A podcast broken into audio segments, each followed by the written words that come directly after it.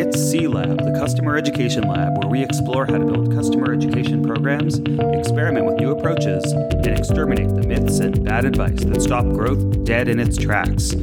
I'm Adam Avramescu. Dave is on vacation this week, so you've just got me today. It's National Creamsicle Day, so I hope you're enjoying a delightful summer treat, and hopefully, Dave out there on vacation is doing the same. So, because it's just me today, we're going to do something a little bit different, and hopefully, this is something that we'll be able to come back to over time. I'd love to share some of the instructional design techniques that I use in my everyday job. And, you know, for some of us who are new to customer education or new to the world of L&D, maybe you're entering this world not necessarily knowing what the different techniques are or what the different instructional design principles that inform any sort of adult education are.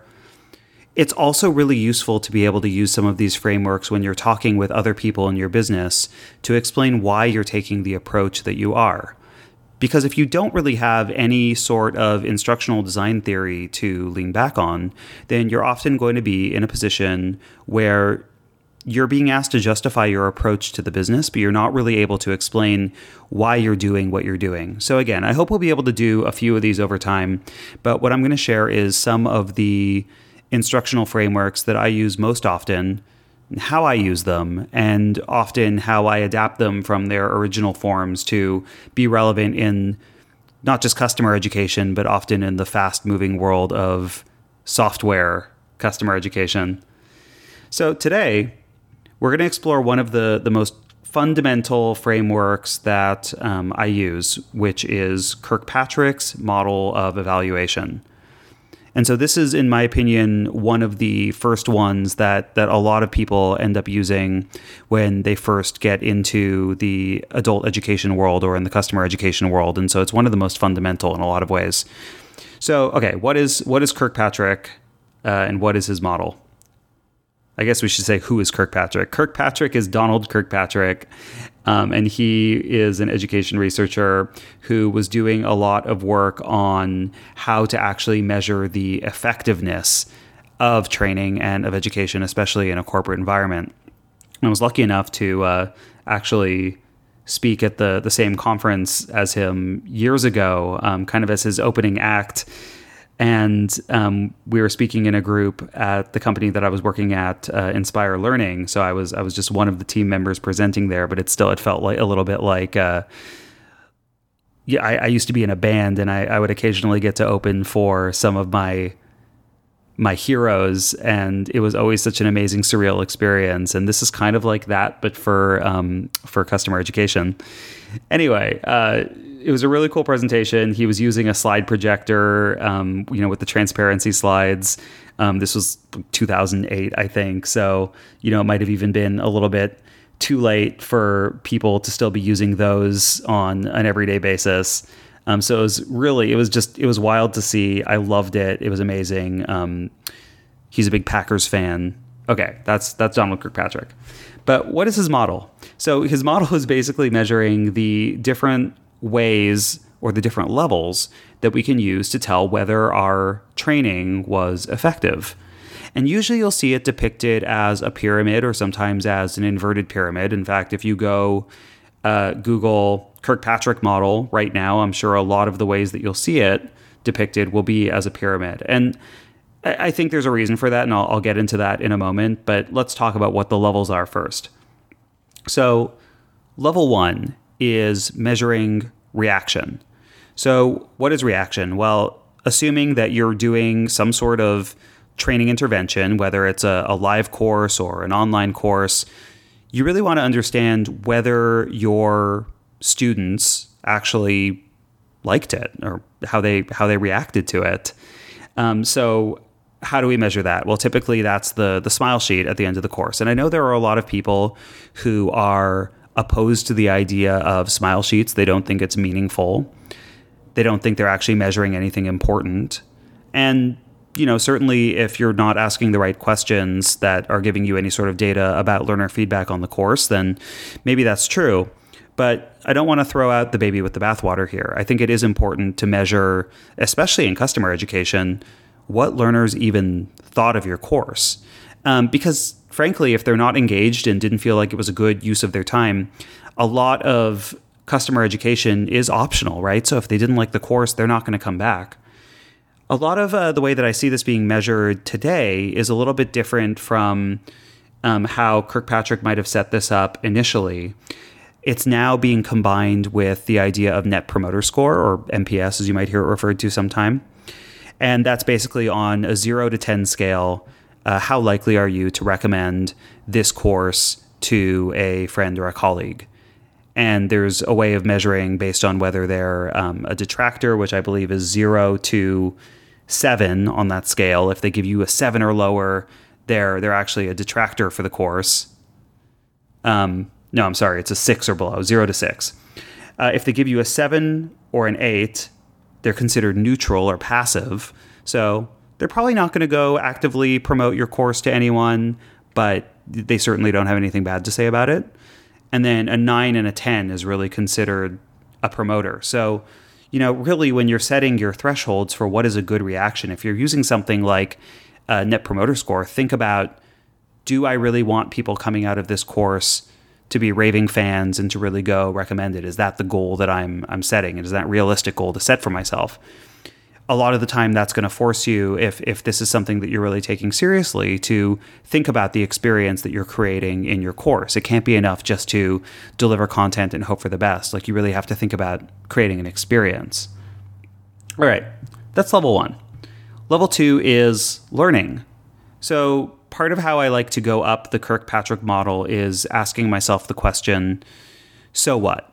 So if level one is the reaction or satisfaction, you can say, okay, so they liked it. They they were satisfied. So what? Did they learn anything? Because you could easily game your reaction scores by um, having a bunch of fun activities in class or by um, you know telling them to rate you highly as a trainer but you know maybe uh, maybe you're you're bribing them on the side right? You could you could get really cynical about this. Um, but you really have to ask the question okay so what if they gave you a high reaction score? Did they actually learn anything? Now typically this is measured through some sort of course assessment. So a lot of courses whether they're live or online have a test or an assessment either at the end or built throughout and this is one where a lot of the times, if you're going to do this quote unquote the right way, you have a pre test to gauge what they knew before the course and a post test to gauge what they know coming out. Now, I think it can be helpful to have a pretest, not just to get your level two measurement, but actually to get um, a good sense of, for the learner, what they know and what they don't know because a lot of the time for adult learners, they're going to walk into the course and they're going to say, mm, "Yeah, you know, uh, I, I think I know everything that I need to know already about this," or "So what? I don't care." Right? Like nobody wants to come in and and get software training if it's not relevant to them. So a pretest could actually help um, in some cases expose areas that they they don't know about or put them in in the mood to be challenged and and to learn a little bit more. And I know people who have used this really effectively, especially with uh, products that are more highly technical. It's often helpful to create that moment of oh. I, I actually don't know all of this. So now I'm going to pay more attention and now I'm going to rise up to the challenge during these learning sessions. Anyway, that's the pre evaluation. But almost every course has some sort of post evaluation, right? In a, in a certification course, um, there's actually a certification assessment usually that's at the end. Um, in just a you know e learning that's delivered as kind of a micro learning, little short bits of information. Sometimes there's little pop quizzes to bookend each section. And so, while as the head of your learning program, you're not always going to be able to measure exactly, uh, you know, what each score is for each test, if you're doing a bunch of them sequentially throughout the course, you still want to get some gauge of you know which is the important one to measure. So maybe it's the final course at uh, sorry the final test at the end. So then we can ask the question, so what? So what if they learned? So what if they did well on a test? Did the test actually measure what they should be doing when they go back to their jobs? So level 3 is really around behavior did they actually change their behavior after they left after they left the course? And this is where things start getting a little bit difficult to assess because it's not just a, a, survey that you could give them at the end of the course. It's not just a pre or a post assessment that you could give them during the course. This is where you actually have to find some way to follow them back to their everyday jobs and decide whether um, they're actually changing their behavior and doing the things that you wanted them to do. Now, this sort of measurement isn't always going to be possible, but there are some ways to do it. And it's also one that even if you're not measuring it directly or exactly, it's still helpful to be thinking about these terms because what it's going to do is it's going to force you when you're designing your course to design it through the lens of not just how are they going to pass a test that I, I create for the course or how much content are they going to absorb in the allotted period of time that I set up for them, um, but really what is it that I expect them to be able to do in their everyday jobs as a result of having undergone this learning? So, in a lot of cases, for our uh, for software products, which is the world I know best, the outcome of a course isn't necessarily that they know all the features of your software. That's maybe you know something that's going to happen along the way although realistically people still aren't going to know all of them. The behavior you want to see is usually more around are they going to incorporate using your software into their everyday job to get some sort of results for themselves? So the behavior that you need to see is typically adoption of your software of certain features that you might have trained them to use. And if your product team uh, has some of these measurements in place already, this might be something that you can tie your measurement back to. So, for instance, when I worked at Optimizely, we had a way of getting some of our key product usage indicators into our data warehouse. And we also had a way of getting the signal of whether uh, a customer went to a training or not into our data warehouse. And we were able to do an analysis to say when uh, a user went to uh, a training, how much more likely were they to then go use these key features? Now, you'll notice that it's not necessarily being structured in a completely one to one ratio. So we're not necessarily going to say, hey, if uh, John Smith went to the course on August 26th, uh, did he then go use the product more or use these certain features more in the next two weeks? Certainly, that's something that you can do, but I wouldn't start there because a lot of the time that data gets really granular, really hard to manage. Um, you probably want to be looking this uh, looking at this on a higher level. So not necessarily looking at this on just like a learner by learner by learner uh, basis to start with. Look at this across your portfolio. So for an individual course or an individual learning program, um, are you seeing an uptick in product adoption for learners who have taken that course versus those who haven't. I think that's the, the easiest place to start in the spirit of progress, not perfection. All right, so they change their behavior. There's still a so what question in there, which takes us to the fourth level of evaluation. And that fourth level of evaluation, you might hear it referred to as results. You also might hear it referred to as business impact. So we have to ask the question if they are doing the things that we train them to do, is that creating um, some sort of positive impact for them on the job? So this is one that you're not always going to be able to measure again. And in fact, I don't see a ton of programs, especially ones who are creating uh, training programs in a matter of weeks or even in a matter of a, a couple of months. It's not one that they're always able to set up because the content's going to change, the programs are going to change. Um, this is one that makes more sense to measure again at kind of a, a higher, more programmatic level. But it's also one where, again, if you're thinking about the business results that you're going to generate as a result of um, having this course be in place, what is it at a high level that you want that goal to be? So, what is it that that course is actually helping people do? And what is that action going to do for for their business. So typically in customer education, there's a piece of that that's going to be relevant to you as the the software provider or as the the product provider, depending on whatever you're educating your customer to do. But there's also a piece of that for the customer. So for you, the company providing the training, uh, typically you're going to see some sort of business impact um, around the areas of increased uh, product adoption, which hopefully we were measuring in level three You also might see um, business impact in terms of healthier accounts, uh, higher NPS, not just for the training, but for the account as a whole. So you're seeing higher customer satisfaction uh, when they get trained. You also might see uh, a decrease in support tickets, or especially a decrease in uh, like frivolous support tickets that don't necessarily need um, to be handled by your support team. It, it really just helps to have people, you know, once they take the training, okay, now I'm enabled and now I don't necessarily need to be reaching out to your support team with all sorts of frivolous requests all the time. So these are all things that you can measure in terms of your business. But what about the customer business? So on the customer side, there are definitely uh, pieces that are going to help help them as well. So some companies use maturity models uh, or value realization curves to measure this, where you can kind of look at okay, the more you use this product, um, the more results you're going to see for your business in terms of your productivity as uh, a company, um, or maybe your employee happiness using this product, or you know using the example of i don't know like with a marketing product if, if it's being used effectively you're probably going to see more leads coming in ultimately. If it's a sales product you might see more deals getting closed.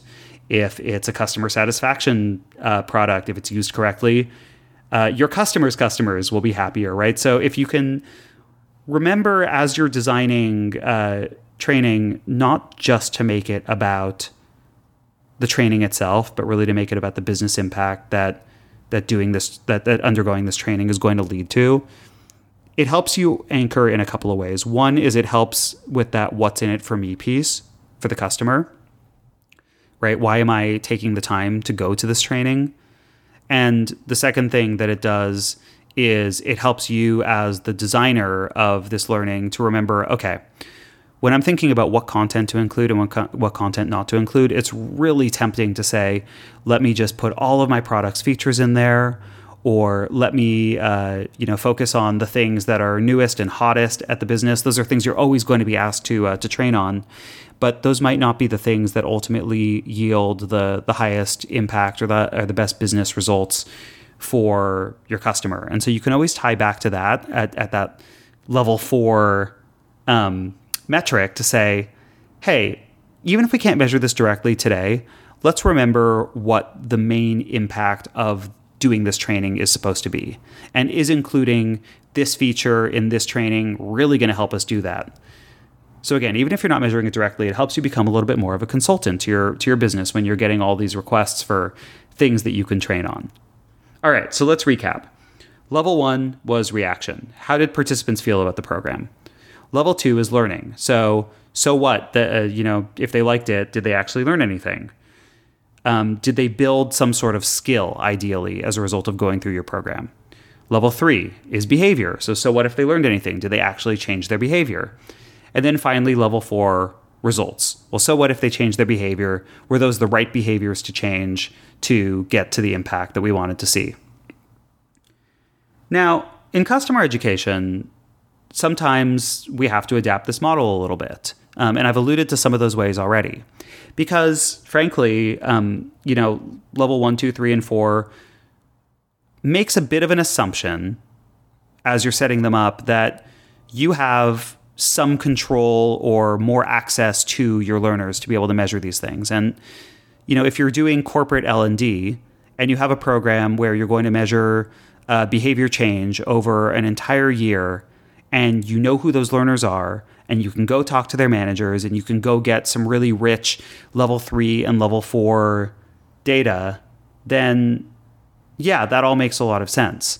But often the position that we're in as customer educators is we don't have a lot of access to our customers at level 3 and level 4 so unless we can get some sort of uh, metric or as Dave might say, uh, telemetry to tell us what customers are actually doing in our products or doing with the thing that they were educated on, then we're not necessarily always going to know um, what it is that that our customers are doing after they they exited learning. So I think a, a couple things are important here. One is any proxy metric that you can use to at least help get some sort of level three or level four metric is helpful, right? Because at the end of the day, it gets you out of the conversation of talking just about what content went into your training or what the satisfaction score was or what the test score was and gets you talking to your business stakeholders about what happened in the account.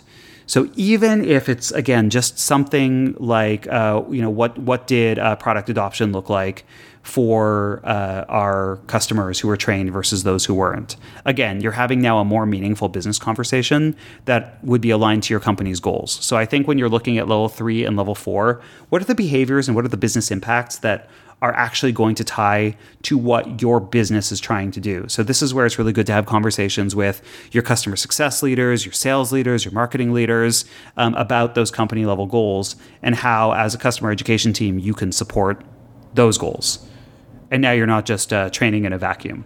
Because I guarantee you, if you're just measuring your satisfaction, if you're just measuring your test scores, but the business doesn't really care about that, and you're never talking about what uh, successful training is going to do for the customer, then you're not really going to have a seat at the table in terms of talking about some of these critical business decisions that need to be made.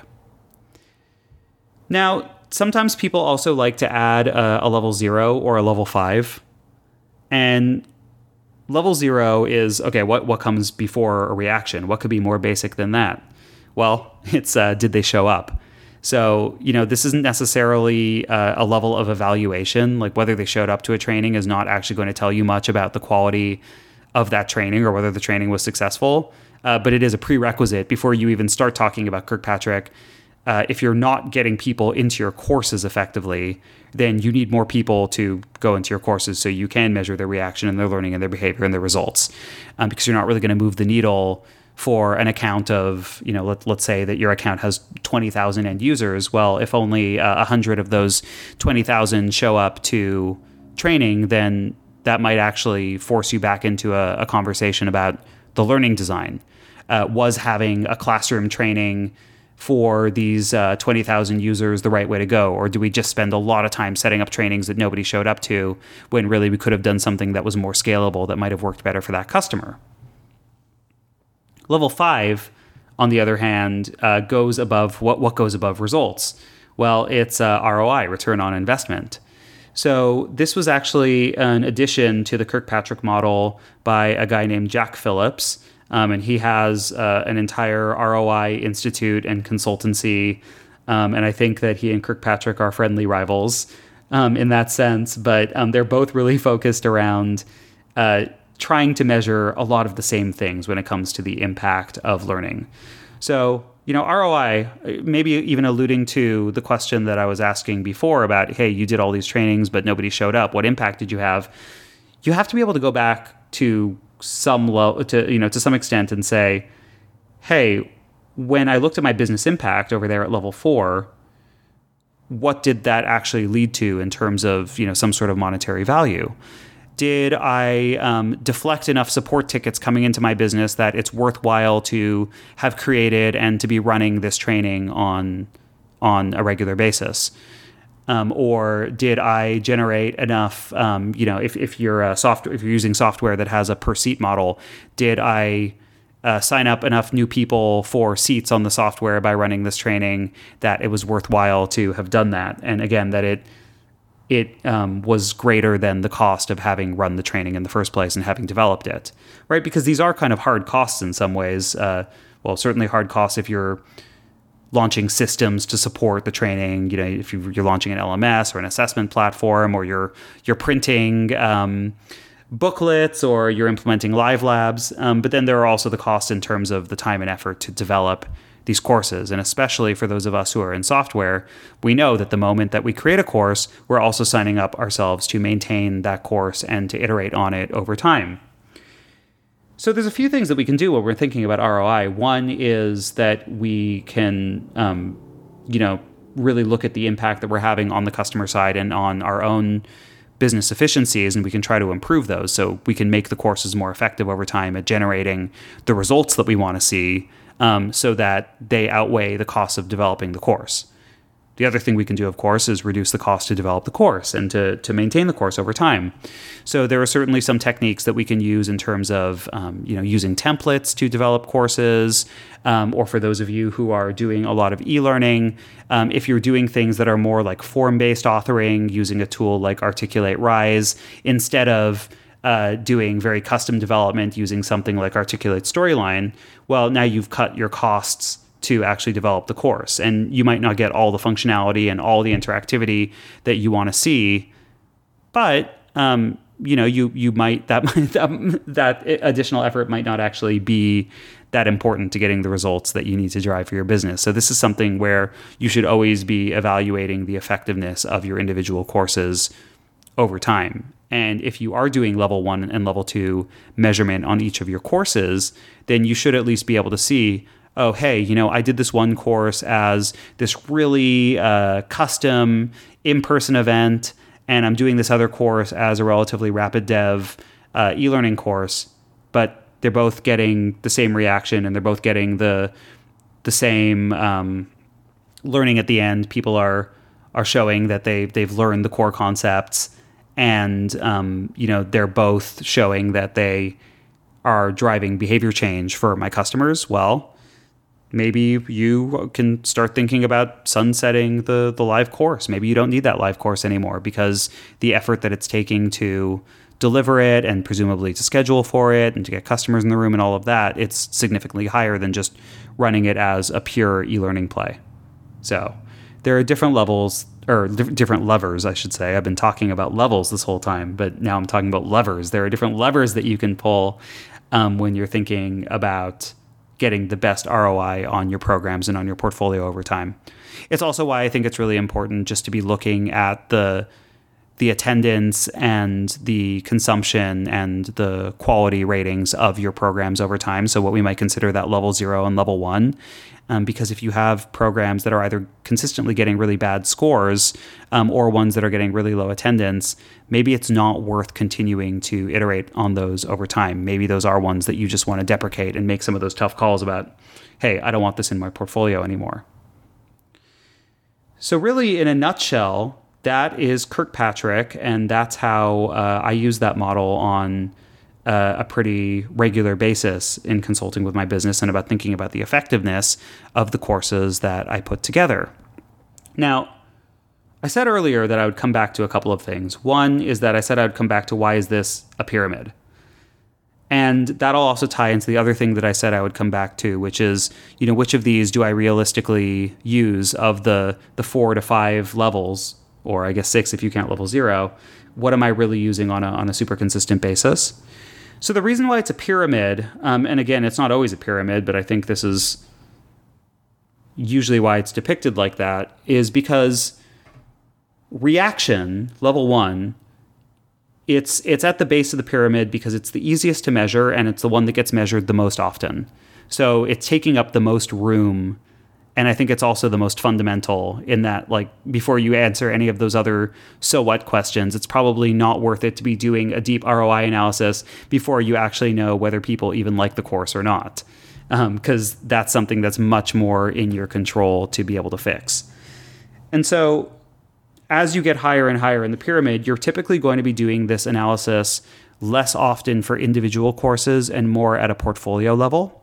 Um, and that's why once you get to the top of the pyramid, it's really high value to do level four and uh, analysis and to do ROI analysis, but it's not something that you're going to be able to do for every course every time, right? Like a lot of the times we're just moving way too fast for that. Now, to that point, which ones do I use on a, re- a regular basis? Well, I think level one and two are certainly the easiest to measure, but an interesting thing happens where oftentimes, especially for those of us in software, we have the urge to skip level two. And I don't know if that's a bad idea.